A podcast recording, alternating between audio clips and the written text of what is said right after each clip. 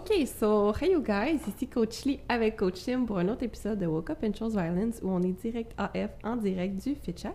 Yes! Fait que aujourd'hui, nouvelle invitée, on reçoit Myriam Baudry, nutritionniste, Salut! étudiante au doctorat à l'Université de Montréal. Comment ça va? Ça va bien, vous autres? Ben oui, ça va super bien. Merci d'être ici. Ben oui, mais merci à vous pour l'invitation. Puis comme je vous dis avant qu'on enregistre, je suis tellement contente d'être en face d'humains. Vous êtes vraiment avec moi dans le studio. On il n'y a pas un écran, on n'est pas sur Zoom et tout ça. C'est tellement plus sympathique. Fait que merci de me recevoir, ça me fait vraiment plaisir. Ben, c'est vraiment gentil d'être ici. Fait que, écoute, pour les personnes qui te connaissent peut-être un petit peu moins ou pas du tout, euh, est-ce que tu voudrais juste comme brièvement t'introduire? T'es qui? Qu'est-ce que tu fais dans la vie? Euh, comment tu prends ton café? Je sais pas. Oui, le café, ça c'est Le café, c'est super important. On en a parlé tantôt.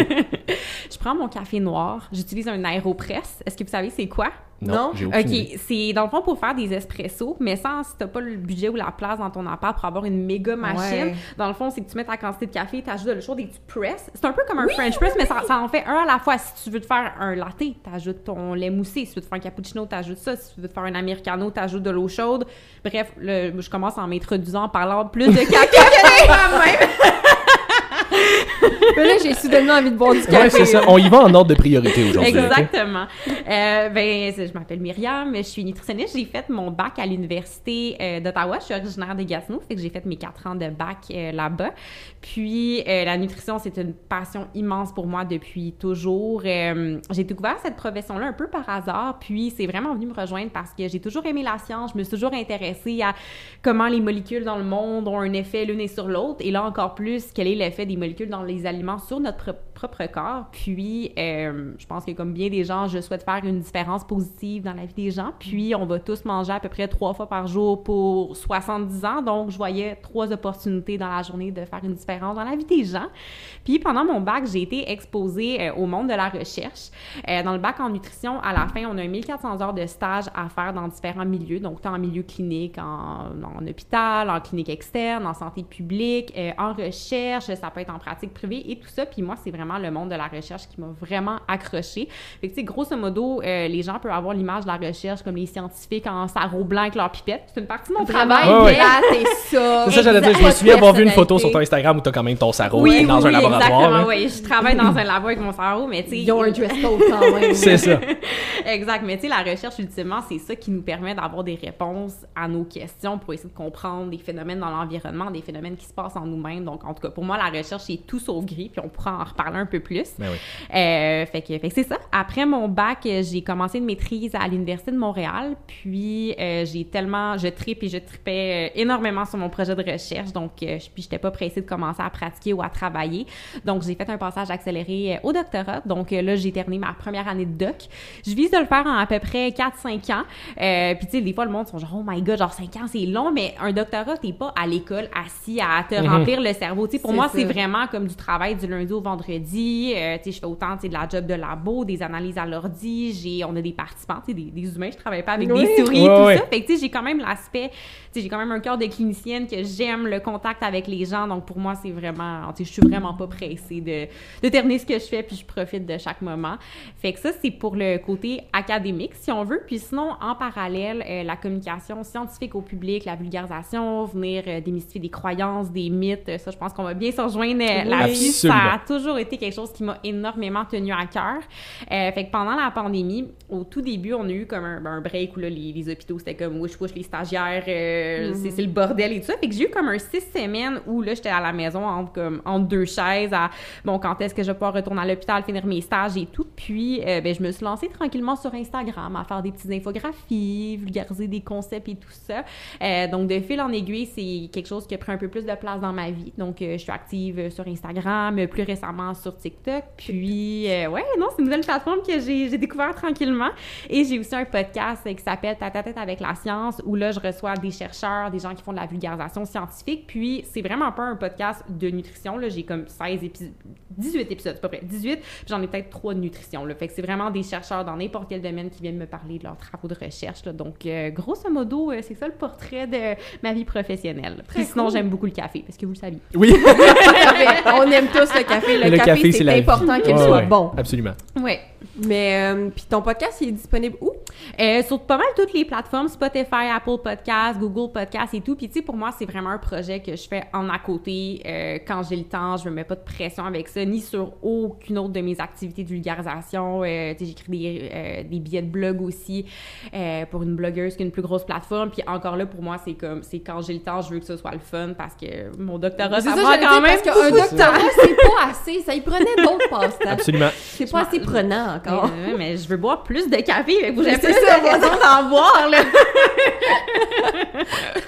C'est une très bonne motivation, je trouve. Ouais, ouais, ouais. Puis là, ton doctorat, en ce moment, tu nous disais que tu le faisais plus sur tout ce qui est, tout ce qui a rapport à l'hypoprotéine, oméga Ouais. 3. Est-ce que tu pourrais juste comme justement vulgariser peut-être puis rentrer en détail un petit peu plus Qu'est-ce sur c'est- qu'est-ce qu'une lipoprotéine Les gens pensent à oméga 3 puis ils imaginent juste des gélules de poisson là, comme ouais. mais encore. Moi, Absolument. j'entends oméga 3, je fais juste. le, le petit euh, Oui. Ouais, après, c'est ça. là. Ouais, ouais. Mais pour euh, répondre à la question de base des lipoprotéines, moi, ma manière très imagée de l'illustrer, là, imaginez, on parlait de plage avant le podcast. Oui. Ouais. Imaginez un océan. Cet océan-là, c'est le corps humain. Notre corps humain plein d'eau. Pas, pas avec pas autant de sel, on s'entend, là. Oui, Hein, pas, pas, il y en, vous le souhaite il y pas. Ouais, c'est en ça. a un petit peu, mais, mais pas, pas tant que ça. Il y a des gens qui sont très salty dans la vie, mais Oui. c'est pas c'est pas le même genre. C'est pas le même genre. Exactement. Donc, le corps humain, c'est un milieu qui est très aqueux. Et euh, le gras, ça l'aime pas l'eau. C'est ce qu'on appelle hydrophobe. Pensez simplement à son mélange de l'eau puis de l'huile. L'huile est comme, ah, Ouais. Euh, mais du gras, on en a besoin. Moi, Donc, c'est fini. À partir de maintenant, là, si je vois de l'eau dans du- si je vois de l'huile dans de l'eau, je vois ce scénario-là. là. Ça va être excellent. Mais notre corps crime, il en a besoin du gras. C'est super important pour un paquet de fonctions, pour la synthèse d'hormones, l'intégrité de nos membranes et tout ça. Donc, il faut un véhicule pour transporter ce gras-là. Donc, les lipoprotéines, c'est un peu comme les bateaux qui vont venir transporter le gras dans le milieu aqueux qu'est le corps. Et euh, les lipoprotéines, leurs termes en anglais sont plus connus. Donc, vous avez peut-être déjà entendu LDL pour Low Density Lipoprotein, à, à l'opposé HDL pour High Density Lipoprotein. Donc, ils vont différer selon leur structure, leur forme, mais aussi leur direction. Donc, euh, le, je peux parler LDL, HDL, qui sont peut-être ceux qu'on entend le plus souvent. Il y en a d'autres. Ils sont Euh, vulgairement appelés comme le bon et le mauvais Oui, cholestérol. là. ça, je trouve ça super intéressant que tu le mentionnes parce qu'avant aussi, quand je vulgarisais c'était quoi les lipoprotéines, j'avais tendance à dire le bon et le mauvais cholestérol. Puis des fois, je pense qu'on s'est un peu tiré dans le pied en disant ça parce que le cholestérol, il y en a pas six types, il y en a un seul. La différence de pourquoi on dit le bon et le mauvais, c'est que le HDL, qu'on appelle justement communément le bon cholestérol, pour ceux qui nous écoutent en audio, je mets des guillemets. Ouais, c'est ça. C'est que le HDL, ce qu'il fait, lui, c'est un peu comme. euh, c'est comme la, la femme de ménage ou la personne qui fait le ménage chez toi qui vient ramasser un peu les déchets tout partout puis qui les rapporte au foie. Fait que lui, le HDL, ce qu'il fait, c'est qu'il transporte le cholestérol des tissus périphériques vers le foie. Alors qu'à l'inverse, le LDL, lui, ce qu'il fait, il transporte le cholestérol du foie vers les tissus. Donc, lui, il vient comme un peu, tu sais, foutre le bordel tout Ben partout. oui. Puis il est comme, alright, on ramasse, let's go. Fait que euh, c'est un peu pour ça qu'on dit le bon et le mauvais, mais le cholestérol, c'est une molécule. Mhm. Puis, euh, on, en a, on en a besoin pour certaines des fonctions dans le corps. C'est quand il y en a trop que là, ça devient plus problématique. Donc, euh, Crash Course 101, lipoprotéines. Imaginez euh, moi qui crie, ah! c'est ça, avec le gras puis l'eau. Puis là, le petit bateau qui est comme, alright, on va te transporter à destination. Euh, L'autre qui est comme moi, je fous la merde. Ouais, c'est ça. Sauf qu'il est comme maudit, t'as encore C'est donc ça. du oui, c'est cholestérol ça. sur le foie, qu'est-ce que tu fais? fait que grosso modo, euh, c'est ça. Puis le core de mon projet est beaucoup axé, justement, on est un lab de lipoprotéines. Euh, fait que moi, écoute, le gras, je trouve ça... Même dans mes cours de métabo au bac puis de biochimie, le métabolisme des gras, c'est celui qui m'a le plus fasciné. Demandez-moi pas pourquoi, mais j'étais comme, c'est tellement cool des lipoprotéines. Euh, C'est parce que t'avais tous tes scénarios dans ta tête. Ben puis oui, ça faisait ben oui, film. exactement. C'est ça. Exactement. Fait que, grosso modo, en ce moment, dans notre laboratoire, on a un essai clinique en cours où on s'intéresse à étudier l'effet d'une supplémentation en acide gras oméga 3 sur la prévention de certains facteurs de risque pour le diabète de type 2. Fait que là, petite parenthèse, crash course oméga 3. euh, les oméga 3, c'est un type d'acide gras qui est dit essentiel parce que le corps a une capacité très, très limitée à en synthétiser. Donc, il faut en obtenir dans l'alimentation. Puis, les oméga 3, c'est un type de qui a beaucoup d'intérêt, qui est hyper étudié pour pas seulement le, le diabète de type 2, mais euh, maladie cardiovasculaire, dépression, Alzheimer, euh, troubles neurocognitifs, là, bref, name it, euh, ça, c'est, étudié pour ça. Euh, parce que grosso modo, les oméga 3 auraient des propriétés anti-inflammatoires, puis il y a beaucoup de maladies chroniques de nos jours où on va avoir une composante d'inflammation chronique, euh, c'est pas super élevée, mais juste un tout petit peu, mais de façon constante. Donc, les oméga 3 sont d'intérêt pour ça. Alors, en ce moment, nous, on recrute euh, des hommes et des femmes entre 45 et 74 ans qui ont un indice de masse, oui, malheureusement, qui ont un indice de masse corporelle entre 25 et 40, donc avec surpoids ou vivant avec l'obésité, non fumeurs, euh, qui consomment peu d'alcool, qui sont sédentaires, donc des gens, et, mais par contre des gens qui sont en bonne santé, donc qui ne prennent aucun médicament euh, et qui n'ont pas de maladie chronique. Le recrutement, c'est un chiard. C'est ça, Ça j'allais doit- dire, ça doit être difficile C'est rendu spécifique, là. pas mal. là. Ah non, mais pour vous donner une idée, euh, puis j'ai sorti ces stats-là récemment parce que justement, je prépare une présentation pour un congrès. Je pense que depuis Show Lab, j'ai parlé avec plus de 200 personnes au téléphone. Et de ces 200 personnes-là, je vous laisse essayer de deviner combien ont, comme ont terminé l'étude en ce moment. Trois? Ah, T'es pas loin? C'est exactement ça, j'allais dire. Trois. Euh, sept. Caroline, ok. Et puis là, on a eu la pandémie entre-temps qui a fait en sorte que là, les gens veulent pas nécessairement Non, sortir de ça. chez Non. eux. Le recrutement a été mis à off. Non, non, non. Fait que bref. on- Puis là, tout le monde avait augmenté sa consommation d'alcool. Fait Mais que oui, c'était plus les gens ont perdu, pris du poids, Ouais. leurs Mhm. habitudes ont été toutes cham- chamboulées. Il y en a qui ont arrêté d'aller au gym, fait que là, ils étaient considérés sédentaires, mais là, ils recommencent, fait que là, ah, excusez, vous pouvez pas participer. mais oh non, Wow. mais, mais c'est ça, il y en a Ouais. des fois, ils sont super motivés, ils sont comme, non, non, mais comme je peux arrêter de faire du sport, je suis comme, je suis comme, je suis comme, non, non, non, je suis comme, éthiquement, je. Ben non, c'est ça. Fait qu'en gros, on s'intéresse à savoir est-ce que les oméga 3, ça peut être bénéfique euh, pour venir prévenir certains facteurs de risque pour le diabète de type 2. Euh, fait que là, c'est comme le portrait général.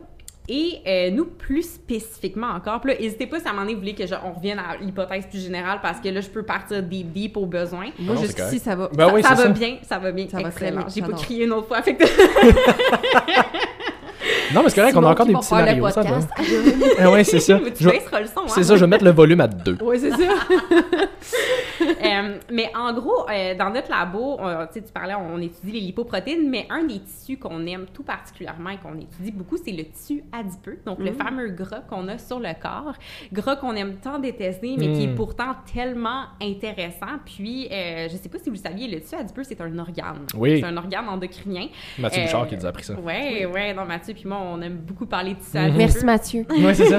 on le salue. Oui, on le salue. Mais c'est ça, le tissu adipeux est super important et un tissu adipeux qui est fonctionnel encore plus. Parce que, grosso modo, quand on est à jeun, euh, fait que la nuit par exemple, ben, notre tissu adipeux, lui, qui est un réservoir d'énergie, va venir sécréter des acides gras en circulation qui vont servir de source d'énergie. Mais quand on arrive le matin ou plus tard dans la journée et qu'on mange, le tissu adipeux, lui, reçoit le signal de Oh, OK, là, j'ai d'autres nutriments qui s'en viennent, on, garde les acides gras euh, en l'intérieur, on n'a pas besoin de les relâcher. Donc, ça, ce signal-là arrête. Puis là, hop, d'autres acides gras qui viennent de l'alimentation, je les capte, je les sors, et on a ce cycle-là, qui ça, c'est le cycle fonctionnel. Par contre, quand le tissu adipeux devient dysfonctionnel, puis ça, ça peut s'accompagner notamment de résistance à l'insuline, qui est liée au diabète de type 2, mais là, le gras, le, tissu adipeux, lui, continue à pitcher des acides gras en circulation. Fait que là, avec l'influx de nutriments qui vient de l'alimentation, puis avec le tissu adipeux, ben, on se retrouve avec juste beaucoup trop de nutriments en circulation, qui là, qu'est-ce qu'ils font? Ben, ils vont aller se stocker dans les organes et venir causer un paquet d'autres troubles. Donc, nous, en gros, on s'intéresse vraiment à regarder qui influence la fonction du tissu adipeux, comment c'est lié au diabète de type 2 et dans le cas d'une dysfonction, comment est-ce qu'on peut venir l'atténuer? Fait que là, c'est... euh, Est-ce que ça va, ça va jusqu'à présent? Mais ouais, c'est très des, cool. fois, des fois, je parle de trucs, là, je m'en vais un peu tout partout. Euh, puis, encore plus spécifiquement, là, on s'intéresse, euh, je parlais des LDL tantôt, fait que le mauvais transporteur du cholestérol. La grande question qu'on a en ce moment, c'est est-ce que les gens qui ont plus de récepteurs pour le LDL dans leur tissu adipeux vont présenter plus de facteurs de risque pour le diabète de type 2? Donc, grosso modo, les gens qui ont plus de portes d'entrée pour le LDL, qui, lui, une fois qu'il s'infiltre, peut venir causer de l'inflammation, de la dysfonction, est-ce que ces gens-là vont avoir plus de facteurs de risque pour le diabète de type 2, comme la résistance à l'insuline, une hypersécrétion d'insuline, euh, de l'inflammation dans le tissu adipeux, euh, un délai dans la clairance des gras alimentaires après un repas? Et est-ce que ces gens-là pourraient bénéficier d'une supplémentation de 6 mois en oméga 3 pour venir atténuer ces facteurs de risque-là? Puis la dose qu'on donne, c'est 3,6 grammes d'oméga 3 par jour, donc c'est une dose qui est quand même euh, très élevée. là. Élevé, c'est Ouais. ça. Exactement. Là, pour mettre en contexte, pour un homme de plus de 19 ans, les besoins sont de 1,6 g par jour. Pour une femme, 1,1. Donc, on donne vraiment des doses justement qui sont plus élevées, toujours considérées comme sécuritaires. Pour Santé Canada, le threshold, c'est 5 g par jour. Mais mes participants prennent quand même 4 capsules par jour. Donc, euh, donc c'est ça. Fait qu'on fait des tests avant et après l'intervention que je pourrais vous décrire un peu si ça vous tente. Mais ouais. Oui. Euh, ouais, OK. Oui, cool. Définitivement. Je suis là. OK, Il y en a un, je pense que vous allez particulièrement aimer, mais on commence avec le premier qui très cool, mais je pense que le deuxième, vous allez plus l'aimer. Le tout premier qu'on fait, ça s'appelle le clan Botnia. Et ça, c'est euh, considéré comme le gold standard pour la mesure de la sécrétion et de sensibilité à l'insuline. Fait que pour les gens qui nous écoutent, ça, c'est pas des tests qui se font chez le médecin, c'est vraiment des tests qui se font uniquement en recherche parce que c'est très invasif, ça demande beaucoup de temps, ça coûte beaucoup d'argent. Donc, grosso modo, mes participants arrivent et trois jours avant, ils ont fait une diète riche en glucides. Euh, puis fait que pour les femmes, on parle de 225 grammes de glucides par jour. Les hommes, c'est autour de 300. Euh, puis ça, honnêtement, à chaque fois, c'est drôle. Ils arrivent, ils sont comme, mais là, je suis écœurée de manger du pain, je veux une salade. Parce que j'ai un Wow. petit peu à leur faire remplir, justement, fait avec le nombre de portions qu'ils doivent manger et tout. C'est ça, j'allais dire. Les gens, des fois, là, sont comme. Surtout quelqu'un qui a été low carb peut-être pendant un certain temps, puis là t'es Ouais. comme ah là je m'en vais ah je vais avoir je vais être high carb, je vais avoir manger des glucides, je vais avoir du pain, je vais avoir du riz, je vais avoir des patates. Ouais, mange-en 300 grammes de carb comme clean, Oui, là, oui, pas oui, du sirop d'érable puis des biscuits là, comme hey c'est de la bouffe là, C'est de la bouffe en tu vas être plein là. Puis tu sais, pensez à ma madame de 70 ans, elle, tr- 225 grammes de Ouais, glucides, c'est Hey, en la vieillissant bouffe, quand l'appétit est un peu plus faible, c'est Ben de la oui. bouffe C'est en ce qu'elle mange chien, sur trois jours? C'est ça. Exactement. Puis la raison pour qu'on fait ça, c'est qu'on veut que la réserve de glycogène, qui est la forme de stockage du glucose, euh, soit bien plein parce que durant le test, on infuse du dextrose, qui est un type de sucre. Et ce qu'on veut s'assurer, c'est que le dextrose va être utilisé pour l'oxydation et qu'il ne va pas être stocké. Fait que dans le fond, c'est le, le pourquoi de, du- de la diète de trois jours euh, avant. C'est drôle parce que les gens, même si pour moi, je trouve que c'est très invasif comme test, ils vont plus me parler du trois jours, ils ont dû se bourrer à la face. je me dis, bon, ben, OK. All right. Ça passe bien, c'est correct. C'est ça. Donc, euh, au début de cette journée de test-là, mes participants, ils ont deux cathéters, un dans chaque bras. Et le test est séparé en deux parties. La première partie, ça s'appelle un test intraveineux de tolérance au glucose. Donc, on vient mesurer la sécrétion d'insuline. Donc, grosso modo, qu'est-ce qui se passe quand je te donne du sucre? Et on leur injecte un bolus de dextrose directement dans les veines. Fait que c'est à peu près, euh, en termes de quantité, l'équivalent, je dirais, d'un bon gros verre de jus d'orange qu'on leur donne, fiou, direct dans les veines. Puis, tu sais, on le donne à un certain temps. Je vois la face de Jess. Oh, ouais, t'es pas juste comme d'un coup là. Ouais, non, mais tu sais, c'est comme euh, la, la quantité qu'on donne dépend de la taille euh, et du poids. Puis, tu sais, des fois, c'est comme trois grosses seringues de 60 Ouais. ml. là, ouais. Oh, tu m'as perdu à seringue. Ouais, non, non, mais c'est ça, quand je dis que c'est invasif, là, le monde me parle du pain qu'ils ont mangé. Je suis comme, non, non, mais gang, comme. T'as- Non, non, c'est ça. T'as pas encore vu ce que je vais t'injecter là. Été du jus d'orange intraveineux, t'es comme... Exactement. Fait que là, on leur Avec donne ça. pulpe. Ouais. You really woke up and chose violence. Voilà. Les infirmières sont comme, comment ça le cathéter? Ouais, c'est ça.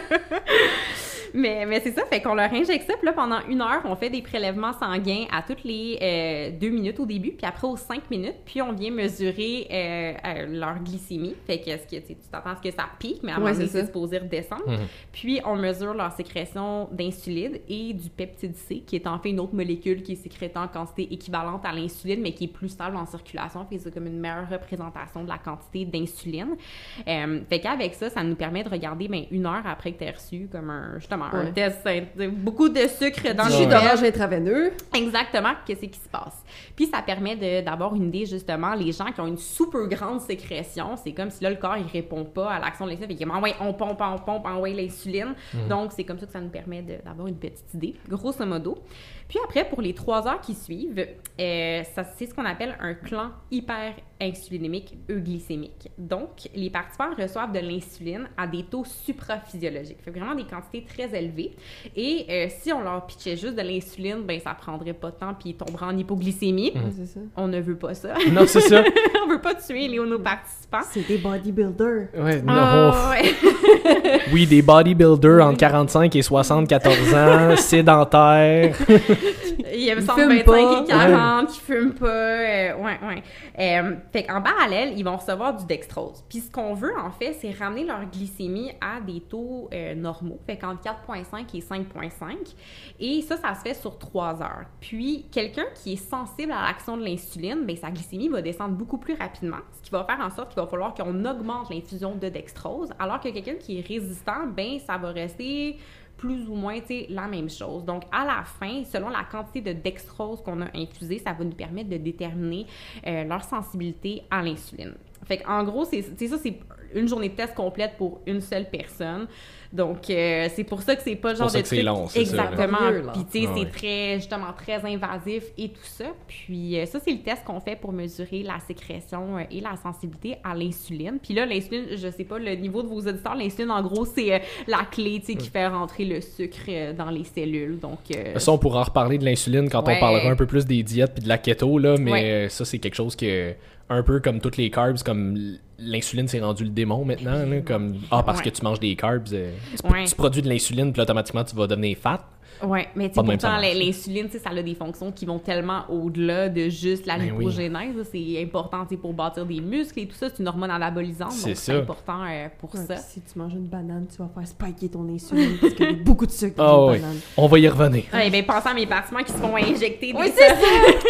si bol, mais oui. Ouais, ouais. Ah non, pour vrai, des fois, à chaque fois, je décris les tests qu'on fait, je suis comme, mon Dieu, mes participants sont courageux, puis en tout cas, moi, je, je, suis contente qu'ils soient là, j'en ai besoin. À cet âge-là, tu sais, je sais pas, tu cherches un petit défi, quelque ben, honnêtement, moi, tu me parlais de ça, puis j'étais comme si c'était pas du fait qu'il fallait être, un, plus vieux que ce que je suis en ce moment, et deux, inactif. je serais comme, hey, moi, je le ferais, là, comme je, suis game. Puis ce qui est super cool, c'est que le test que je vous décris, tu sais, c'est sûr qu'il y a des trucs que, euh, bon, là, on collecte plein d'échantillons de sang, on met ça au congélateur, on mesure ça plus tard, mais il y a quand même des données que, quand ils reviennent après six mois, on refait ce test-là, puis immédiatement, il y a des trucs qu'on peut voir, hey, ta sensibilité à l'insuline s'est améliorée, puis c'est mhm. super intéressant. Ben puis à date, petit spoiler, petite tête d'échantillon, mais, mais sept participants qui ont fini, on voit une super belle amélioration de la sensibilité à l'insuline. Puis le seul changement qu'il y a eu entre jour 1 et dernier jour, finalement, ça a été la supplémentation d'oméga 3? C'est juste, ouais, c'est ça. Là, c'est sûr qu'on a collecté des données sur l'alimentation, mhm. euh, sur leur activité physique et tout, qui sont comme, là, tu sais, c'est vraiment moi ce que je vois quand je fais les tests. Donc, mhm ultérieurement, on va faire plein de tests statistiques puis tout pour venir regarder, mais à présent, ça semble être pas mal euh, juste ça. Fait que c'est vraiment cool. C'est très cool, ça. Ouais. Fait que ça, grosso modo, c'est euh, pour les premiers facteurs de risque qu'on vient regarder. Fait que sensibilité à l'insuline, sécrétion d'insuline. Le deuxième test qu'on fait, on l'appelle très affectueusement le fat load. Vous allez comprendre, pour... vous allez comprendre pourquoi. on te fait manger 4 kilos de guac. Oui. Ben, c'est à, peu près. À peu ah, près. bon, I de faire lui aussi. oui, à peu près ça. Euh, donc, durant ce test-là, on vient évaluer la fonction du fameux tissu adipeux dont je vous parlais tantôt. Et euh, lors de cette journée-là, on commence en faisant un phénotypage détaillé de la composition corporelle. Fait que c'est tour de taille, tour de hanche. Et on fait aussi ce qu'on appelle un, un scan DEXA. Euh, donc, c'est une espèce de scan, justement, qui permet d'avoir euh, masse grasse, euh, masse maigre, densité osseuse, t'as combien de grammes de gras dans ton bras droit, puis en tout cas... Comme les pinces, mais avec une machine vraiment plus performante. Exactement. Puis là, je te couchais tranquille, puis là, je leur dis fermer les yeux, imaginez que vous êtes à Cancun, puis le petit bras, il passe au minutes, c'est fini, puis... C'était un peu moins... C'était un petit peu moins invasif que se faire pincer pour les... Ouais, ah, ah, je me suis au bac qu'on apprenait à faire ça, c'était tellement déplaisant, surtout quand t'es pas bon au début, puis là, tu pinces trop fort, puis tu pognes pas à bonne place. Soit tu pinces trop fort, ou moi, l'affaire qui m'est arrivée une couple de fois avec des clients, c'est juste comme tu pinces, puis au lieu de rappuyer pour mm. l'enlever, t'oublies, puis tu fais juste tirer, mais là, ça snap, ça pince. Je suis excuse! Ouais. Test d'EXA, c'est le confort. T'es couché sur le dos, tu te fermes les yeux si tu veux. Fait que, c'est ça. Ça nous prendrait un DEXA au gym. Ça, j'allais dire, tous nos clients vont nous demander cette machine-là. ouais, non, ça, ça coûte cher, gars. ouais, non, je pense que c'est un bon. Euh, ça se peut-tu 600 000 la machine? Euh, oh. Ouais, gang, on se cotise. Ouais, ouais, ouais. Économise pendant 2-3 deux, pendant deux, trois semaines. Là, puis... ça, ça, ça le fait. Voilà. Fait qu'après ce test-là, là, c'est là que la partie fun commence. On fait une biopsie de tissu adipeux sous-cutané au niveau de la cuisse. Donc, c'est littéralement comme une minuscule liposuction. Fait qu'on a. Nice! Ouais, vraiment. À chaque fois, on se dit, prenez-en plus! C'est comme on a juste besoin de 5 à 10 grammes. Non, genre... Éthiquement, je peux pas. Non. Éthiquement, je peux pas. Mais c'est ça, fait qu'on les participants sont à jeun à ce moment-là. Fait qu'on prend une première euh, biopsie justement au niveau du tissu adipeux qui est sous-cutané et c'est au niveau de la cuisse. Parce que euh, tous les gras ne sont pas égaux. Le gras qui est plus problématique, euh, c'est celui qu'on accumule au niveau des organes, plus au niveau de l'abdomen, alors que le gras au niveau des cuisses, c'est un gras qui est plus métaboliquement sain. Les femmes, ont tendance à en avoir plus là, ce qui nous donne un certain avantage par rapport euh, aux messieurs. Donc, on vient prendre une petite biopsie à cet endroit-là, puis avec la biopsie après, ça s'en va au labo, on fait toutes sortes de tests, on l'incube le gras avec différentes conditions, on regarde quelle, quelle cytokine pro-inflammatoire il va sécréter et tout. Fait que bref, ça, c'est la partie en labo. Et après, euh, première prise de sang à jeun, et je donne le fameux fat load à mes participants. Attachez-vous bien. Euh, ils ont du bacon, du fromage, puis pas du allegro, là, du fromage, euh, tu sais, euh, Cheese 30, whiz. 36 Brie, ouais. euh, tu sais, vraiment très, très gras. C'est pas du fromage, du cheese Je sais comme pas parler, là, mais Substance laitière modifiée. c'est ça. J'aime que ça a été ton premier, comme, du fromage, tu sais, pas du allegro, du cheese whiz. J'ai essayé de penser à l'affaire la plus grasse et dégueulasse que je connaisse dans le fromage. Ok, c'est- tu peux poursuivre, je vais arrêter d'être impertinente. Ben non, non, c'est bien correct. Ça, ça ajoute la dynamisme à mes Ben oui. explications super froides de protocole. fait que bref, fromage très très gras. là. Tu sais, celui-là que, il, comme il coule quand il Ouais, il ouais. Du brie fondant. Ouais, vraiment très très gras. Euh, fait que j'ai du bacon, fromage, euh, croissant. Croissant au beurre, hein? Ben oui. C'est c'est important. Puis euh, brownies aussi. Tu sais, une petite touche de sucré euh, pour vraiment bien Comme balancer. ça, les gens sont contents. Exactement. Fait en termes de macro, on parle de 66 de gras, 16% de protéines puis 18 de glucides. C'est supposé donner à peu près 100, ce que je dis en ce moment de mémoire. là. mais le 66 de gras, ça, c'est la variable qui est stable pour tout le monde. Fait que, tu sais, c'est comme un gros repas à comme 1300, 1400 calories. Puis, tu sais, ouais. on, on adapte selon la surface corporelle. Fait que là, mes pauvres participants mangent ça. Et encore une fois, c'est ça qui vont le plus retenir, plus que la biopsie. Quand ils reviennent six mois après, c'est comme, oh non, pas encore le repas. Ouais, C'est comme, c'est ça. Faites deux autres biopsies au besoin. Prenez-en plus! fait qu'on leur donne ça, c'est comme un gros challenge pour le corps. Puis après, dans les heures qui suivent, on fait des prises de sang après une heure, deux heures, quatre heures, six heures. Et ça nous permet, nous, de venir regarder dans le sang après un repas. C'est tout à fait normal euh, que les grandes circulations euh, augmentent, mais après un certain temps, ils sont pas supposés rester chillés là. Si le tissu adipeux fait bien sa job, ben, il va être capable de l'hydrolyser, de le capter et de le stocker. Euh, fait que nous, on fait une, espèce de genre de graphique qui permet de regarder, bon, ben, OK, c'est normal, ça augmente, mais là, après ça, hi, OK, c'est encore élevé. Ben là, si c'est le cas, ces gens-là ont constamment trop de triglycérides, de grande circulation, puis là, ça vient interférer s'il y a du glucose également. Une espèce de compétition entre les différents substrats. Fait que ça vient montrer qu'il y a- qu'il y a un certain bordel. Et après 4 heures, euh, on fait une autre biopsie, cette fois sur l'autre cuisse. Fait que ça nous permet euh, de voir l'état du tissu adipeux à jeun et en période postprandiale. Puis, euh, à la fin de cette journée-là, on leur donne leur bouteille d'oméga 3 et je leur dis à dans 6 mois. Fait que pendant ces 6 mois-là, mes participants prennent leurs oméga 3 quotidiennement. C'est une très grosse bouteille. Ah, c'est 6 bouteilles au total euh, qui ont 120 capsules chacune. Fait que 4 capsules par jour, 6 fois 30. euh, ouais, ouais. Fait que euh, ben, je les revois à tous les deux mois. Ils reviennent me voir parce qu'ils s'ennuieraient sinon. Mais Ben oui. Euh, fait, que- fait que c'est ça. Je je présume que c'est les grosses bouteilles Kirkland, là. Oui. euh, on est avec Weber Natural. Puis la seule raison pour laquelle on a fait affaire avec cette compagnie-là, c'était la compagnie qui avait les capsules les plus concentrées parce qu'à 3,6 grammes par jour, si j'ai Mhm. des bouteilles à 100 mg, ça fait de la pilule en ça, ça tabarouette, fait de la pilule, fait que c'est vraiment juste pour ça. Puis on n'a pas de. La madame de 70 ans qui j'aime pas Hey, d'autre. hey, mais c'est triste, on a déjà perdu des- une participante parce que justement, elle n'était pas capable d'avaler les capsules. Ils sont quand même Oh mon Ouais, dieu, c'est je des je pensais que t'allais dire parce qu'elle est morte. Oh mon dieu! Oh, ça serait tellement On a perdu chouette. une participante. C'est quand même moins cocasse qu'on a déjà perdu une patiente, on la trouve juste plus. Oui, c'est on sait ça, pas être allé Elle où? est Jamais. Fait en gros, c'est ça. Fait que je, je les appelle une fois par mois. Allô, comment ça va? Est-ce que vous avez des rottes de poisson? Puis il y en a qui me Mhm. disent au début, mais ça finit par passer. Euh, puis là, je, je m'assure que leur poids demeure stable parce que ça, c'est un des trucs aussi. Si les gens euh, perdent 20 livres, gagnent 20 livres, se mettent à fumer, euh, à boire une bouteille de vin par jour et tout, ben moi, ça vient complètement scraper oui. mes résultats à la fin. Fait que c'est ça. Puis après les six mois, les deux tests que je viens de vous expliquer, ils les refont. Comme ça, ça nous permet de comparer leurs résultats avant et après l'étude. Donc, euh, grosso modo, c'est ça sur quoi euh, je travaille avec mes collègues présentement. C'est super stimulant. Ça, c'est l'aspect Ouais, c'est clinique. très cool. Puis euh, il y a tout l'aspect des tests fondamentaux, euh, quand j'ai mesuré les, les récepteurs sur les petites biopsies de tissu adipeux, qu'est-ce qu'on fait avec ça et tout. Fait que, ouais, en gros, c'est c'est ça mon, mon PhD. C'est Vraiment vraiment, très cher. intéressant. Ouais. Ouais. Puis avant, euh, malheureusement, on le fait plus à cause de la pandémie. On mesurait également la dépense énergétique euh, avec une technique de calorimétrie indirecte. Fait en gros, euh, c'est par les échanges gazeux, puis ça permet de. C'est une des. parmi les meilleures méthodes qui existent pour mesurer euh, le métabolisme de base au repos, quel pourcentage qui va pour l'oxydation des protéines, des glucides, des gras, mais malheureusement, avec la pandémie, étant donné que c'est un espèce de casque avec un filtre, côté sécurité, c'était so-so, donc malheureusement, on a arrêté de le faire, mais autrefois, c'était quelque chose qui était utilisé. Peut-être quelque chose que vous allez pouvoir recommencer prochainement parce que là, on, aimerait ça. on commence à vivre un peu plus. Oui, exactement. On espère, parce que dans les études en nutrition, d'avoir la dépense énergétique, puis pas juste par des petites équations, de l'avoir mhm. vraiment directement, c'est super important. Ben oui. Oui. ouais, puis comme je vous ai dit, au travers de ça, je collecte des journaux alimentaires, on mesure leur activité physique, ils sont supposés être sédentaires, fait que quand moi je mesure ça, c'est pour m'assurer qu'ils sont ouais, tranquilles. J'ai un marathon le dernier mois. je vais... Euh... Ouais, fait en gros, c'est ça sur quoi je travaille. Mais c'est vraiment très cool. Puis là, écoute, je t'écoute parler de ça, là, tout ce qui est euh, vraiment beaucoup plus en détail. Comme là, on a parlé d'hypoprotéines oméga 3, mais on s'entend que la nutrition, c'est un monde euh, très, très, très, très large. Puis on. Sais, plus on en connaît, plus on se rend compte qu'on en connaît pas tant que ça, finalement. Oh vraiment. fait je pense que.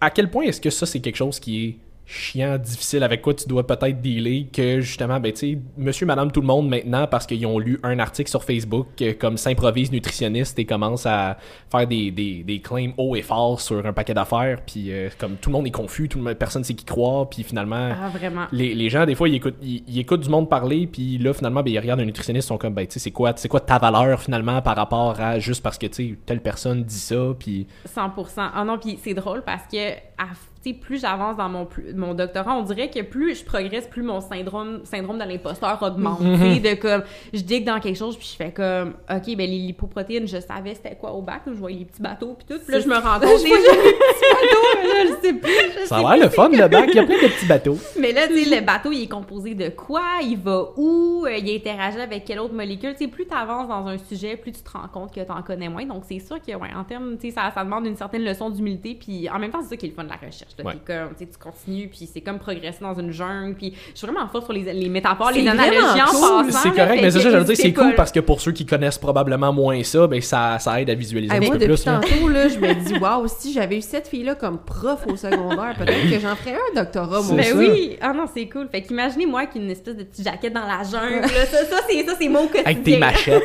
Avec ma pipette. C'est ça. Avec ma pipette. Mais oui, non, honnêtement, euh, puis je sais pas, tu sais, dans, dans, vous, votre travail, c'est peut-être un autre sentiment que vous avez, mais des fois, j'ai l'impression que la profession de nutritionniste, c'est une des professions universitaires pour lesquelles les gens ont de, le moins de respect mhm. ou de, le moins de reconnaissance de l'expertise. Tu as un problème de dents, tu vas voir ton dentiste, ton chat fait un bruit bizarre, tu vas voir un mécanicien, euh, ton chat est malade, tu vas voir un vétérinaire, mais quand je vois du monde des fois qui pose sur Facebook comme hey je, je sais pas euh, je me demande si tel aliment c'est mauvais. Puis là tout le monde se met à commenter. Je fais comme hey coudon genre mes 4 ans d'école 1400 heures de stage mes heures de formation obligatoire à chaque année c'est tu des décorations pour vous tu sais? Euh, fait que non ça c'est sûr que c'est une frustration récurrente. Puis euh, j'ai pas fait beaucoup de pratiques cliniques étant donné que j'ai comme sauté directement à la maîtrise puis au doctorat. Mais c'est une chose qui m'a vraiment brisé le cœur quand je faisais de la pratique clinique puis je voyais des gens qui arrivent et qui vont souffrir au quotidien de cette désinformation-là? Parce que, tu sais, je vous disais tantôt, pour moi, l'alimentation, être nutritionniste, c'est avoir trois fois une opportunité d'avoir une différence dans la vie d'une personne. Mais quelqu'un qui vient dire n'importe quoi, c'est trois opportunités, c'est pas plus que tu as pour De faire l'inverse, c'est ça, de faire du dégât, là.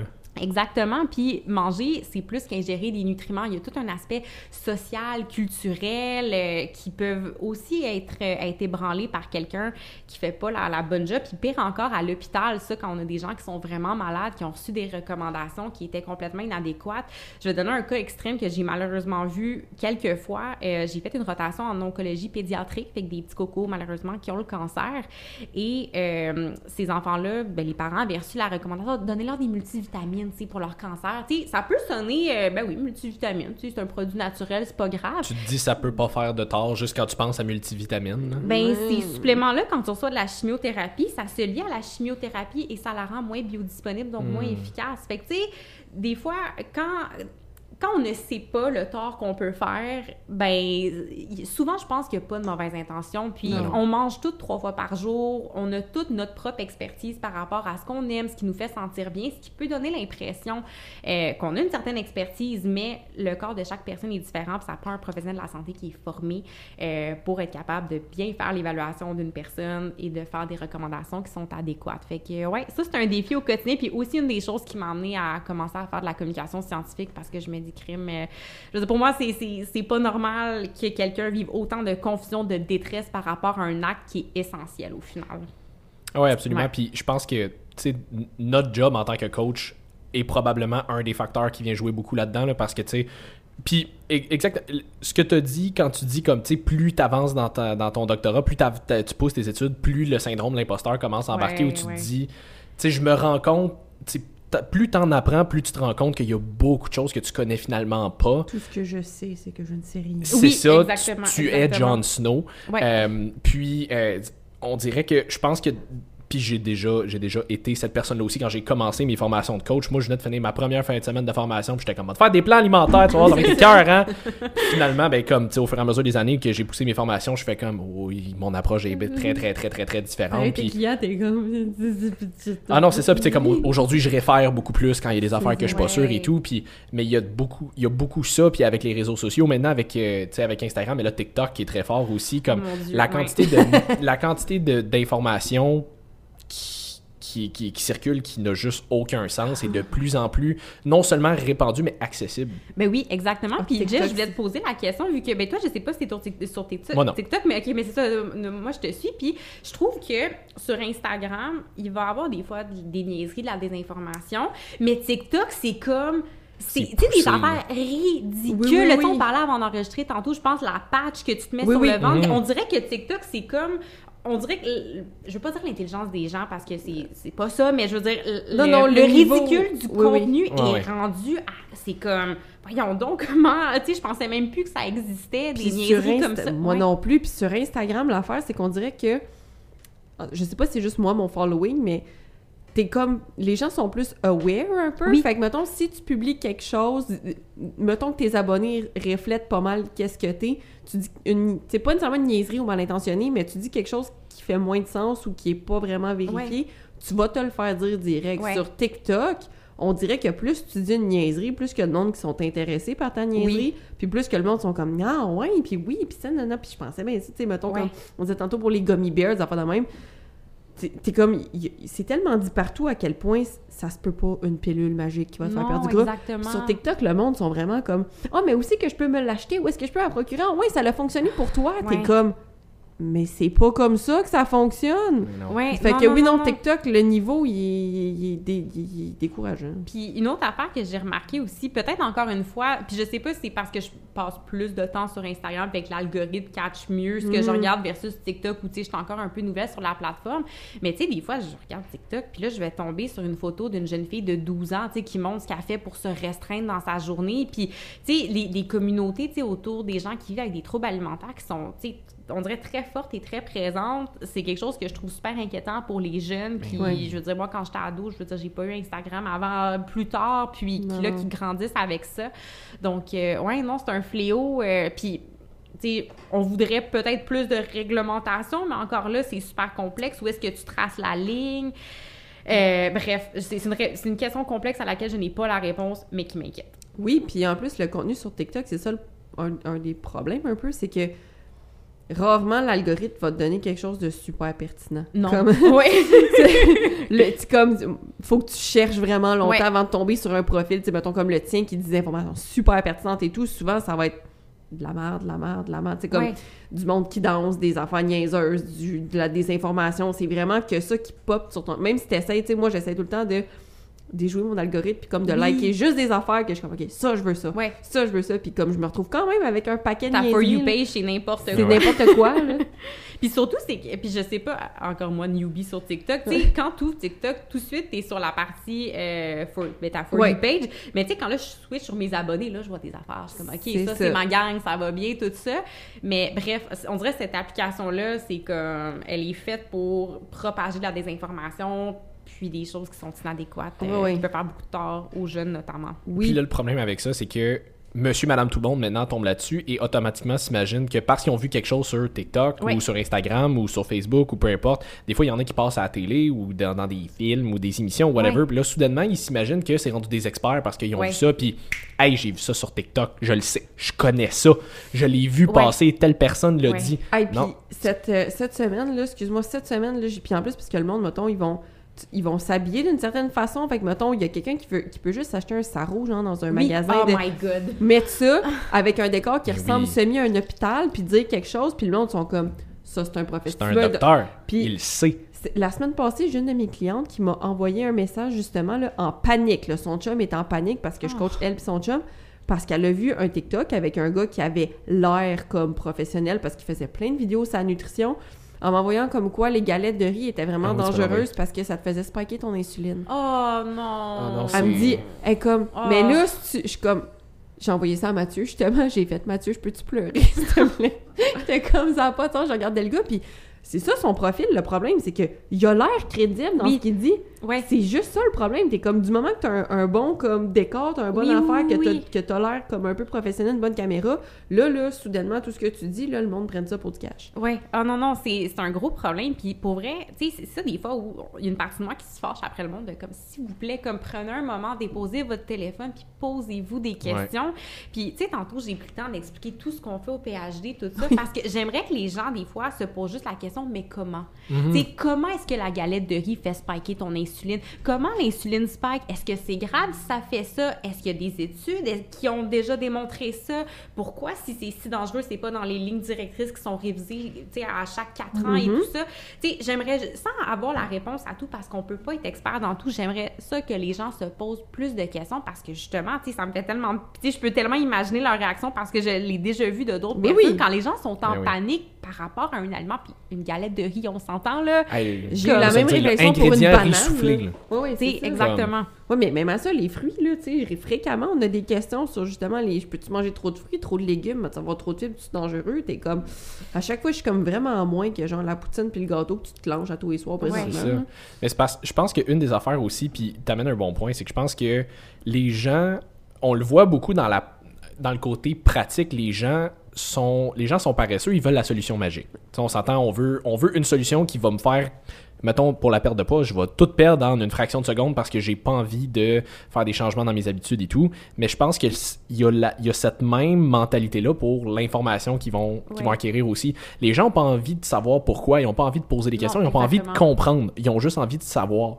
Ils n'ont pas envie de comprendre le pourquoi derrière. Ils ont juste envie d'avoir l'information, mais c'est parce que tu comprends pas pourquoi, il y a des grosses chances que ce que tu dises fasse aucun sens. Tu comprends pas le contexte, tu comprends pas le, toutes les variables. Oui, c'est ça. Puis c'est certain, justement, des informations qui viennent nous conforter dans nos propres croyances, mm qui sont très noires ou blanches. Ah, galette de riz, pas bon. Tu sais, ça, c'est une des premières choses. En nutrition, on évite de classer les aliments comme bons ou mauvais, mhm. justement parce que c'est beaucoup plus complexe que ça. Il y a beaucoup de gris, mais encore là, la nuance, on n'aime pas ça. On aime que ce soit tranché au couteau. Puis, bon, notre stupide cerveau qui est comme ça. on est fait de même. On est fait comme ça, mais il faut essayer de comme se développer des espèces de petits trucs pour venir déjouer les raccourcis que notre cerveau veut faire. Les bateaux avec la oui, oui, oui, c'est ça, c'est ça. Imaginez les bateaux, là, c'est encore, là, faut, faut naviguer, là. je pense que tout le long du podcast, je vais juste mettre une espèce de, de soundtrack de fond d'écran de plage. Ah oui, c'est bon. Pas de fond d'écran, mais de, fond. Ouais, c'est ça. Mais moi, un petit chapeau de capitaine dans mon petit bateau. Je suis pas rendu là dans mes effets. Avec un eye patch. Mais, mais non, effectivement, puis des fois, justement, ça me fait quand tu me parlais du gars avec le sarreau, ça m'a fait penser une fois, et quelqu'un qui m'avait envoyé, c'était une nutritionniste holistique. Et ça, c'est un peu tricky comme appellation parce que nutritionniste, c'est protégé par la loi. Fait que mhm. pour l'utiliser, il faut qu'on soit dans l'ordre des diététistes nutritionnistes euh, du Québec. Euh, puis il y a des fois des gens qui font une forma des formations complémentaires. Ça peut être une formation d'une fin de semaine, comme des formations de plusieurs mois, puis que c'est des formations de nutrition holistique qui sont pas des formations réglementées. Puis justement, c'était quelqu'un comme ça qui était pas une vraie nutritionniste, puis elle faisait des vidéos avec un sarreau puis un stéthoscope, puis je suis comme, mais quand est-ce qu'en nutrition qu'on vient prendre le, sais, comme, j'étais genre, le c'était comme, quand est-ce qu'on vient faire... Fait que, mais tu sais, justement, tu passes ça, puis c'est que, waouh, tu sais, c'est professionnel, puis comme un sarreau, je m'excuse, j'en ai pas porté avant d'être en labo, puis travailler avec des matières dangereuses, avec des, du sang et tout ça. Sinon, je veux dire, mes collègues portent pas de sarreau. Non, non, c'est ça. Mais je pense que c'est ça, c'est que ça, c'est le bout où tu vas accrocher l'œil. Oui, exactement. C'est que tu vas aller chercher, Exactement. tu veux accrocher l'œil des gens qui connaissent Ouais. pas ça. Et eux, ils vont juste voir comme Ah, t'as un sarreau, Ouais. tu dois être professionnel parce que tout le monde Ouais. qui porte des sarreaux sont professionnels. Moi, quand j'étais en cours de sciences en secondaire 3 puis qu'on faisait de la dissection, dissec- dissectation, en tout cas, on Dissec- disséquait. Ouais, ouais, ouais. On, on- coupait des animaux. Euh, j'étais tout sauf professionnel. Ouais, ouais, On éventrait des garnouilles. C'est ça. Écoute, j'avais un sarreau et j'étais tout sauf professionnel. fait que la personne que tu vois sur TikTok est fort probablement pas professionnelle non plus. Je veux dire, il y en a, là. Il y en a des gens qui ont des très bons, du très bon contenu, là. Ouais, Mais mais ils ont pas nécessairement des sarreaux. non, exactement. C'est quoi? C'est l'habit ne fait pas le moine, là, Oui. Ouais, exactement. Puis Oui. tu sais, aussi euh, peut-être plus dans le monde du fitness, je sais pas si c'est des trucs que vous voyez, mais un bon coach, un bon entraîneur n'est pas défini par son apparence. C'est Ben pas non. parce que tu sais, puis ça des fois aussi, je vais le voir avec des influenceurs et tout ça qui peuvent avoir une shape qui plus conforme à nos standards de beauté et qui donc sa voix semble avoir plus de crédibilité uniquement par la forme de son corps, mais c'est le- notre apparence, notre poids, euh, c'est pas un déterminant de nos compétences, de nos connaissances et tout ça. Mais encore une fois, les réseaux sociaux, c'est parfait pour ça. C'est le paraître avant l'être humain qui est derrière. C'est ça, c'est beaucoup ça. Nous autres, on en voit tout le temps. là, des coachs qui ont des dizaines et des centaines, même des fois de, milliers de followers parce qu'ils sont en shape, puis euh, comme ils se mettent en. Ils publient des photos en chest ou comme en, Ouais. en bikini, c'est des filles ou peu importe. Fait que, tu sais, ils ont l'air en shape. Ils sont en shape, clairement. Ils savent de quoi qu'ils parlent. Finalement, Ouais. tu regardes le contenu, puis t'es comme. Euh, J'en ai un en tête sur Ça TikTok, tu l'as peut-être déjà vu passer, mais à chacune de ses vidéos, j'essaie tout le temps de pas intéresser, pas Ouais. intéresser. C'est juste lui en chess qui pointe des choses, puis à chaque fois, tu sais, tu t'habilles comme tu veux, mais on dirait que justement, c'est beaucoup son apparence qui essaie de mettre de l'avant, puis euh, je dirais, ben, ça me dérangerait moins si c'était du contenu qui avait un peu plus d'allure, mais c'est comme, Ça, comment c'est dit est pertinent, mais là, comment détoxifier le foie? Ah. Citron! Oh, je suis Ah. comme, ah, s'il vous plaît, là, Ah. s'il vous plaît, là. Ouais.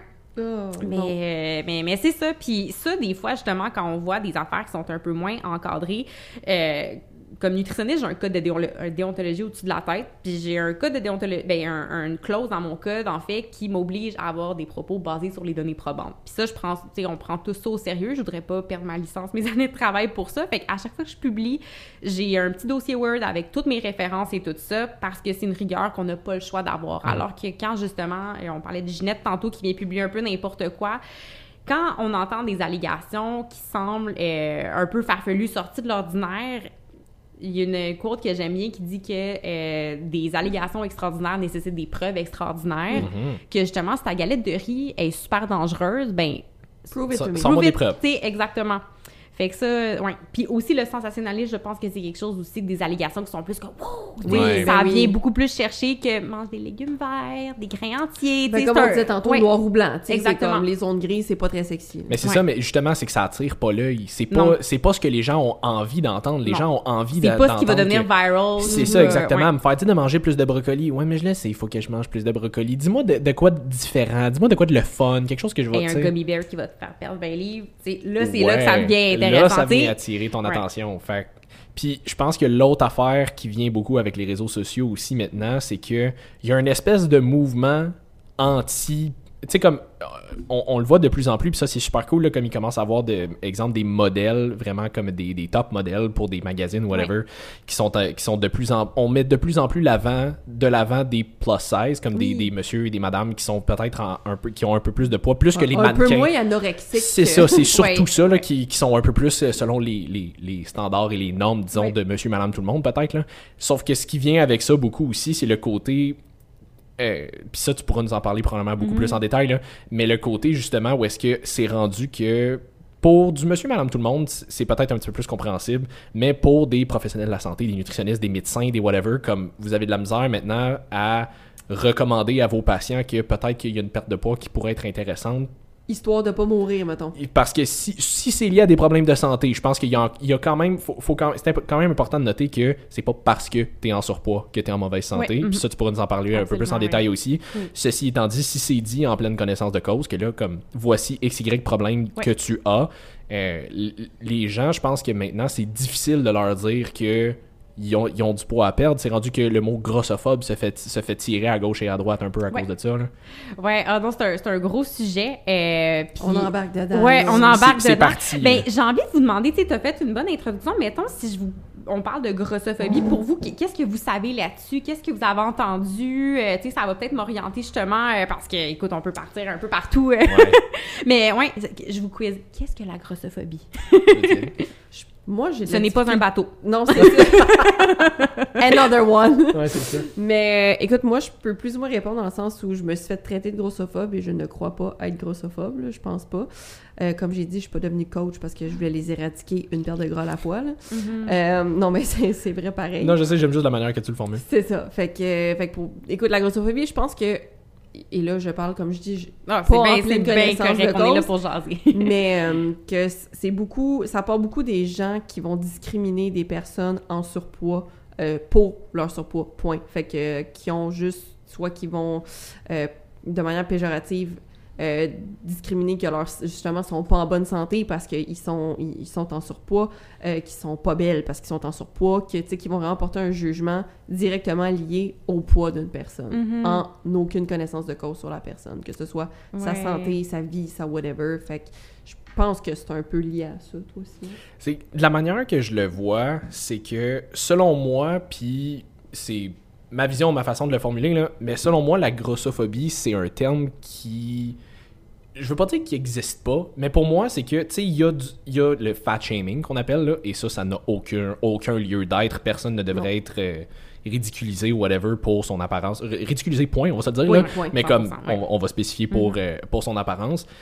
Sauf que selon moi, c'est que ça a été poussé trop loin ou même si les gens ont des problèmes de santé, maintenant, comme ils se font dire par la société que ouais, mais t'es beau comme ça, t'es belle comme ça, t'as pas besoin de perdre du poids pour fitter avec les standards de la société. Puis on est comme non, mais c'est parce que tu manques le problème. Tu manques le point. Le point en ce moment, c'est pas ton esthétique, c'est pas de quoi t'as l'air, c'est juste comme il y a un problème beaucoup plus deep qui doit être, qui doit être adressé.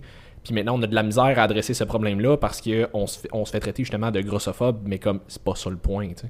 Ouais, puis ça, tu sais, je pense que comme dans n'importe quelle révolution, faut toujours qu'on est dans un extrême avant de revenir au milieu. Puis ça, je me souviens, moi, quand j'ai gradué, je marchais aussi énormément sur des œufs. Surtout comme femme mince, qui a jamais été grosse, Mhm. tu sais.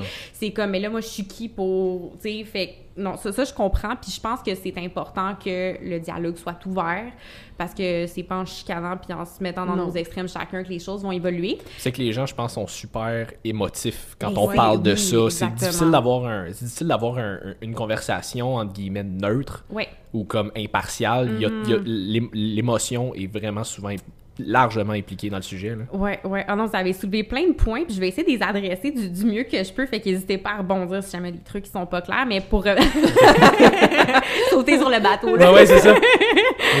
Mais euh, pour revenir à la question de base, la grossophobie, en fait, euh, dans le dictionnaire, c'est défini comme l'ensemble euh, des attitudes et des comportements euh, qui stigmatisent euh, les personnes euh, vivant avec le surpoids ou avec l'obésité. ou les... raison! Oui, non, non, c'est ça. Puis, ça peut se dessiner à différents niveaux. Donc, euh, si on part au niveau euh, interpersonnel, euh, ou... euh, attends, c'est-tu interpersonnel ou intra... En tout cas, bref, mettons la grossophobie que j'ai par rapport à moi-même. Euh, si euh, ça va pas bien dans ma vie, si je, je me fais rejeter un emploi, c'est de ma faute, c'est moi qui est paresseuse, les malheurs qui m'arrivent, si on rit de moi dans la rue, c'est de ma faute. Donc, c'est les préjugés qu'on a à l'égard de soi-même. Euh, ça peut être aussi la grossophobie, ce qu'on appelle internalisée. Euh, donc, euh, justement, là, je me considère pas comme une bonne personne parce que je suis grosse, parce que c'est les messages que j'ai toujours reçus et que j'ai internalisés. Puis, ça part de jeune. Si, je sais pas si vous vous souvenez, là, les, les films de, ben, peut-être un peu moins toi, là, mais les films de princesse et tout ça. tout- tout- J'en ai écouté beaucoup. Non. OK. mais tu sais, si tu penses, toutes les princesses dans les films, là, ils ont la petite taille grosse comme ça. Oui, ils sont très réalistes. et les vilains, c'est toujours les gros, c'est ceux qui sont méchants. Donc, très puis- jeune, on intègre que, OK, si t'es gros, c'est que t'es méchant, t'es mauvais, et si t'es mince, t'es la belle princesse et tout ça. Fait que des fois, c'est des choses qui partent d'aussi jeune que ça. Euh, puis ça, c'est juste, tu sais, un exemple par J'avais jamais pensé à ça, mais c'est. ben, honnêtement, moi, quand on me l'a mis dans la face, j'étais comme, eh, si boulettant, c'est C'était là. Tu sais, c'est- c'était Ouais. là. Mais tu sais, c'est- c'est subtil, puis ça Ouais, s'intègre ouais. dans notre tête et tout ça. Puis ensuite, il y a, ben, entre les individus, fait que ça, c'est un peu ce que tu disais, par exemple, euh, tu sais, une madame qui est à l'épicerie, qui met une salade dans son panier, puis le monde va être comme, wouhou! Tu fais ça pour perdre du poids, puis elle est comme, non, mais yo, comme je fais, j'aime juste, la salade. J'aime juste une salade. Ou, à l'inverse, une personne grosse qui met un, un sac de chips, puis là, ils sont comme, mais tabarouette, c'est à cause de ça. C'est comme, hey, comme, c'est ma soirée cinéma avec mes amis, comme, j'ai le droit de manger des chips comme absolument tout le monde. Non, c'est ça, tu le sais pas, il a peut-être super bien mangé toute la semaine, puis c'est sa soirée où il se permet un petit, une petite gâterie, là. Exactement, mais tu sais, c'est des jugements implicites qu'on va avoir, puis, euh, tu sais, ça peut être très confrontant à entendre, mais on a tous et toutes un peu de grossophobie au fond nous des préjugés des biais justement que même moi qui tu sais qui je veux dire je vis là-dessus très très souvent ça va m'arriver à l'épicerie de tu sais je passe le regard sur le panier je fais comme oups là et puis là je fais comme OK Myriam oui c'est ça, ça, tu sais comme je le remarque je fais comme OK on se ressemble mais tu sais c'est des choses qui sont super ancrées tout ça. Puis l'autre niveau qui à mon sens est le plus problématique et sur lequel euh, justement les mouvements plus militants sont nécessaires c'est la grossophobie au niveau systémique. Donc ça c'est vraiment dans notre environnement. Euh, ça peut être, je peux parler, disons, de la grossophobie médicale, médicale que, que, je trouve la plus terrible parce que ça vient des professionnels de la santé. Et ça, c'est pas juste euh, devant un patient, euh, t'es gros, t'es une merde. Non, c'est plus complexe que ça. C'est littéralement de venir surattribuer les problèmes d'une personne à son hmm. poids, ce qui peut faire en sorte que tu viens me voir, puis, hey, euh, Myriam, j'ai des gros segments, j'ai vraiment mal dans le bas du ventre, je sais pas ce qu'est-ce qu'il y a. Jess, perds 50 livres, puis tu reviendras me voir après. Non, mais je vous le dis, là, j'ai vraiment mal. Non, mais c'est parce que c'est ton poids. Va perdre 50 livres, ça va bien aller. Et next thing you know, deux ans plus tard, la personne va consulter un autre médecin et c'est un cancer de C'est ça, j'allais dire, ça. peut être très dangereux. Exactement. Puis malheureusement, des histoires comme ça, il y en a vraiment plus souvent qu'on pourrait penser. Ou à l'inverse, des professionnels de la santé qui vont ignorer euh, la plainte principale d'une personne et venir surprescrire des tests de moi, je suis sûre que le diabète. Euh, fait qu'on va prise de sang après prise de sang. Puis l'autre est comme non, mais c'est parce que je veux juste une référence pour le physio, comme j'ai mal au point. Exactement. Puis ça peut être des choses aussi banales que, tu sais, même moi, quand on me le dit, j'ai jamais eu ce stress-là d'aller à l'hôpital, qu'il faut que je passe un scan, la peur d'avoir une jaquette qui va pas être assez grande pour toi. Mm. Tu sais, aller à mm. l'hôpital, c'est jamais, on s'entend, pas le fun, là. Euh, mm. ou tu sais, aller faire un pap test, pas plaisant non, plus. Puis encore moins quand tu es dans un corps où qui n'est pas accepté par la société, que tu vas rentrer dans le système de santé par des gens qui sont supposés t'accueillir, prendre soin de toi et qui vont venir juste ajouter un stress supplémentaire. Puis au niveau plus de l'environnement, ça peut être, euh, bon, tu sais, d'avoir des, sièges dans les autobus, des transports en commun qui sont pas adaptés, euh, pas pouvoir s'habiller euh, où on le souhaite. Et là, j'entends ce que certaines personnes pourraient dire, puis parce que je l'ai souvent entendu autour de moi, ben là, si t'es pas bien, fais juste perdre du poids.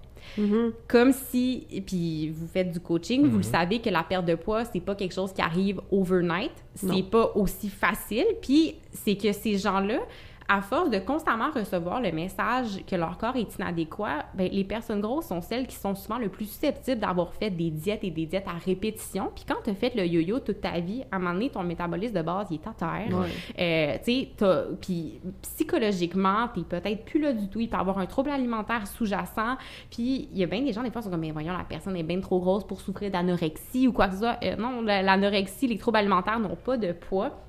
Donc, ça, c'est un autre des problèmes euh, qui peut se présenter. Puis, au-delà de ce que je vous raconte, c'est documenté dans la littérature scientifique que la stigmatisation à l'égard du poids a des effets néfastes sur la santé et ce, indépendamment du niveau d'adiposité. Donc, peu importe quel est ton poids, la stigmatisation vécue va avoir des effets tant au niveau psychologique, fait que ça peut être le stress, l'anxiété, mm-hmm. plus de dépression, troubles alimentaires et tout, mais aussi au niveau physique, donc des niveaux euh, circulant plus élevé, par exemple, la protéine C-réactive, qui est un marqueur d'inflammation, euh, plus d'hypertension, euh, un plus grand risque de diabète ou même d'autres maladies. Ça peut être soit directement causé par le stress posé par la stigmatisation ou tout simplement parce que ça a été diagnostiqué plus tard. parce que si tu sais qu'il y a de quoi qui ne file pas, mais que tu vas aller chez le médecin puis qu'on va te traiter tout croche, ben je veux dire, je, comprends les gens de ne pas vouloir y ben aller. Oui, c'est ça. Ouais. Fait que, tu sais, pour revenir un peu justement à l'espèce, des fois, on dirait que les gens sentent qu'ils doivent choisir entre, ben là, est-ce que je peux militer euh, contre la grossophobie, mais quand même être pro-santé? Pour moi, c'est deux choses qui vont ensemble. Mm-hmm. Militer contre la grossophobie, c'est pas de dire, euh, ah oui, c'est correct euh, sais qu'on ait plein de maladies chroniques et tout ça. Puis là, ça revient à un autre point qu'on pourra peut-être plus rediscuter, le lien entre le poids et la santé. Oui. que être plus gros ne veut pas dire être automatiquement en moins bonne santé, mais que ces comportements-là qu'on a tant comme individu, mais comme société à l'égard des personnes grosses nuit énormément à la santé Donc, puis un autre des trucs aussi, une des croyances qui est ancrée, c'est que, ben là, euh, tu sais, le, le, fait de shamer, ça va motiver les gens à prendre action. Non. Au contraire. Non, mais non. mais non. Ça, même, ben, tu sais, même dans la littérature, c'est documenté aussi que euh, la stigmatisation va pas motiver les gens à prendre action pour leur santé. Au contraire, souvent, ça va être un frein de ça va-tu te tenter d'aller au gym si tu sais que tout le monde va te regarder Ben tout ouais, c'est ça. Parce que comme tu disais à quelqu'un en dépression, t'arrêtes pas de faire Hey, t'es en dépression, t'es en Ben oui. dépression, tu devrais aller chez le psy, tu vas pas bien, t'es vraiment gossant. t'es- Cette personne-là va pas faire Ben Oui, oui, non, je vais aller. exa- Je- exa- Ah, ben là, là, ça me tente d'y aller. Eh, le Exactement. Puis tu sais, des fois, les gens peuvent avoir peur. Ben là, tu sais, si je te dis que t'es gros puis t'es beau comme ça, ben la personne ne voudra pas faire de changement pour sa santé. Ben tu sais, de un, c'est d'assumer que la personne a des problèmes de santé alors qu'on le sait pas. Si on voit son apparence. Et deuxièmement, est-ce que ça te tenterait de prendre soin de quelque chose que t'aimes pas? Moi, je pense à bien des choses que j'aime pas, euh, Ouais. mais mettons, tu sais, ma, ma plante que j'ai achetée qui est pas si belle que ça, que j'ai laissée mourir sur le bord de la fenêtre. Un Fait que- cactus. Ouais, non, ça faudrait que je prenne. Ah, tu serais surprise encore des cactus. Mais tu sais, grosso modo, le, le fait de essayer de démanteler la grossophobie et de permettre plus de représentativité des gens de toutes les tailles, Mhm. ça va faire en sorte que, tu si tu vois des photos de linge de sport de gym, puis c'est des mannequins, justement, de toutes les tailles, euh, des plus size, euh, middle size, I guess, ou des, bon, peut-être les mannequins plus typiques qu'on connaît, ben, tu sais, je peux faire, hey, comme, je pense que je pourrais avoir l'air cool dans ce dans cette Mhm. kit-là, je vais bien me sentir au gym. Donc, ultimement, tu sais, tout le monde, tout le monde en, en ressort euh, gagnant d'une certaine façon. Fait que, ouais, excusez, c'était mon long speech correct, fallait le sur, faire. euh, sur, sur le sujet, mais euh, c'est ça. C'est beaucoup plus nuancé qu'on pourrait le penser. Puis je pense qu'il y a un mouvement, tu sais, body positive ou, tu sais, anti-grossophobie ne veut pas dire anti-santé. Euh, Il y a des fois des pans qui peuvent se se ressortir, qui sont un peu plus dans les extrêmes, mais Mhm. tu sais, je pense que justement, comme dans n'importe quel mouvement militant, dans n'importe quelle révolution, il y a un extrême avant de revenir vers le milieu. Je pense que le problème avec ça aussi, c'est que c'est souvent les extrêmes qui sont le plus loud.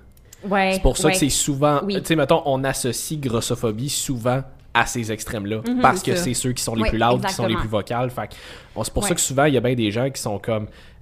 Comme ça devrait pas être ça, la Non, grossophobie, exactement. mais comme je veux dire, tu sais, la grossophobie, comme tu viens de l'expliquer, 100%. Puis ça Oui. fait 100% de sens. Ouais. Mais je veux dire, les extrêmes comme ça d'un bout, Ouais. euh, d'un bord ou de l'autre, C'est rendu là que tu fais comme. Non, là, comme tu, tu manques le point. Non, non, non, non. eh, Oui. eh, exactement. Tu manques le point, puis le problème, c'est que, tu sais, mettons, moi, dans la vie en général, je suis relativement émotive, mais sur des, sur des points comme ça, je suis très. Amène-moi des faits, comme Oui. très Absolument. comme. c'est- Tu sais, justement, fait que, mettons, de dire. euh, tu sais, c'est parce que ceux, souvent, justement, les, les plus loud, tu sais, vont traiter à peu près tout le monde de grossophobe Ça, pour. c'est pas constructif. C'est C'est ça, ça. c'est Pas c'est qu'à un moment donné, mettons, moi, ça me tente de me rallier à ta cause parce que je, je trouve ça dégueulasse de dégrader quelqu'un, peu importe c'est Ouais. pourquoi. Mais là, quand t'es en train de, limite, presque insulter le monde du fitness puis des gens qui veulent se garder en forme, en, en, en leur, mettons, leur disant comme « Ah, mais tu sais, c'est grossophobe parce que toi, t'es en forme », t'es comme mais, mais moi, je veux prendre soin de ma santé, moi, je veux me sentir bien dans mon corps de cette façon-là. Mhm. Je, je t'ai rien demandé, je t'ai rien dit, je t'ai... C'est pas... Ouais. Pas parce que moi, je veux ressembler à ça que je veux que toi, tu ressembles à autre chose que ce que toi, t'es bien avec, tu sais. Fait que ça aussi, le, le fait que cet extrême-là de, de, de traiter tout le monde de telle telle affaire ou comme de de- d'essayer trop d'amener de leur bord de la couverte, mettons, là, Ouais. Mhm. ça aide vraiment pas leur cause, puis c'est plus ceux-là qui, sont loud puis qu'il faudrait qu'ils soient un peu moins parce que si justement c'est expliqué plus comme ce que tu viens de dire dans tes mots, je pense que les gens adhéraient beaucoup plus puis je trouve ça super intéressant parce que tu as soulevé des points que mettons moi j'étais même pas au courant, tu sais justement vu que je suis pas touchée, tu sais de savoir que parce que pour moi c'est une aberration que le système de santé ne traite pas ces personnes-là comme tout le monde, je peux Ouais. je peux même pas concevoir, tu sais Ah, que- non, puis j'en ai sorti des histoires, mais il y en a des. pff, mais c'est ça, mais tu sais, Ouais. pour les gens comme moi, mettons, qui sont pas aware de ça, mais que tout ce que j'entends ou que je vois sur les réseaux sociaux, c'est du monde trop loud sur des, sur des niaiseries qui ont pas lieu d'être, ça me... Comme j'ai pas envie de j'ai pas envie de m'intégrer à ta cause Non, parce que tu me donnes... Mais tu ouais. me dis des niaiseries en ce moment, mais si j'étais plus aware de, justement, OK, tu sais, là, là, ça s'en vient, tu sais, de l'autre extrême parce que vous vivez telle, telle affaire, telle stigmatisation, même dans... J'entends ça, j'ai envie de pleurer parce que ça, ça vient me chercher. Ça, je suis comme, je peux pas croire qu'il y ait des humains qui soient traités de cette façon-là. Ça n'a aucun bon sens. Oui, non, tout à fait. Puis, tu sais, ça, c'est vraiment important ce que tu as soulevé, justement, que de venir, tu sais, pour n'importe quel sujet, si je viens t'insulter, j'ai pas le goût de. Comme si quelqu'un vient t'insulter, t'as pas le goût de l'écouter. Ben non, C'est c'est ça. ça. Puis, c'est Automatiquement, tu vas te refermer. C'est ça. Exactement, puis c'est ça qui est dur des fois parce qu'en même temps, tu sais, j'imagine quelqu'un qui a vécu tout ça depuis des années, qui là enfin, tu sais, ok, là les gens s'intéressent à ça, je peux crier aussi fort que je veux, mais là d'un côté, c'est OK, oui, c'est correct, le, vécu de ces personnes-là est super important, mais ça, je le comprends parce que du côté de la recherche ou des professionnels de la santé, où là, il y a un peu plus, c'est un peu plus frileux du côté, ben là, qu'est-ce qu'on fait de la santé, tout ça. Puis, tu sais, je pense qu'il est important de comprendre aussi, c'est que vouloir, euh, tu sais, combattre la grossophobie ne veut pas dire balayer du revers de la main toutes les évidences qu'on a entre, euh, entre un poids plus élevé et certains problèmes de santé. Mm-hmm. Oui, le poids moyen la population nord-américaine augmente en flèche depuis 20-30 ans. Euh, ça, sûr que ça a dû augmenter pas mal les deux dernières années aussi avec la COVID. Probablement aussi. Puis, tu sais, c'est suivi aussi par d'autres maladies chroniques. Si on veut adresser la grossophobie, ça veut pas dire, oh, whatever, on s'en fout. Non, ça, c'est un problème en soi.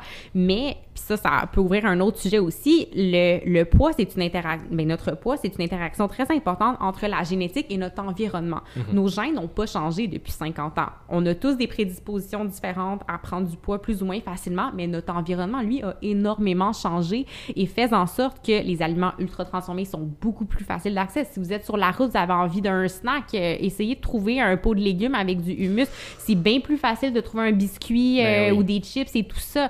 Euh, si on veut se déplacer de manière plus active, on a un environnement qui nous prédispose à être sédentaire et à avoir un accès beaucoup plus facile à des aliments moins nutritifs, sans compter du rythme de la vie qui fait en sorte que c'est quasiment valorisé de couper sur les heures du sommeil, de pas prendre le temps de faire la méditation, prendre soin de soi. Donc, on a un environnement qui nous prédispose à devenir gros. Il y a certaines personnes qui ont un bagage génétique qui vont faire en sorte que ce poids-là va s'exprimer et de remettre ça sur les épaules des gens entièrement. Oui, on a une certaine responsabilité mm-hmm. envers notre santé, mais c'est une des grandes différences, je vous dirais, que j'ai vues entre euh, les dernières lignes directrices pour la prise en charge de l'obésité chez l'adulte dataient de 2006, puis c'était beaucoup une approche de manger moins et bouger plus. Et celle de 2020 met beaucoup plus en lumière justement toutes les interactions complexes, mm-hmm. exactement, puis tous les facteurs qui sont déterminants pour le poids d'une personne. Fait que, tu sais, je pense que c'est deux choses qui peuvent tout à fait être abordées ensemble. Puis si on a des gens qui sont plus heureux dans leur corps, qui se sentent plus inclus dans la société, ben ça fait une société qui va être, qui va avoir davantage envie de prendre soin d'elles, de manger des aliments qui les font sentir bien, qui sont nutritifs, de bouger,